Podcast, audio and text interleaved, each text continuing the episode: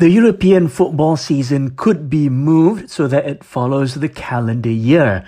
According to a senior FIFA official, the current stoppage due to the COVID-19 pandemic is a good opportunity to overhaul the current calendar. Now, changing the European season would also fit in with the 2022 World Cup being played in November and December. Liverpool appear to have ended their interest in RB Leipzig's Timo Werner.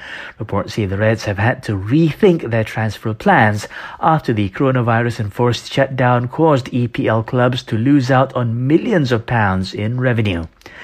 German club Cologne say their players will continue to train ahead of the Bundesliga's expected return later this month.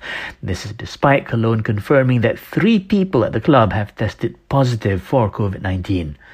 And organisers of the British F1 GP say it may be a few more weeks before a final decision is made on whether to proceed with the race in July.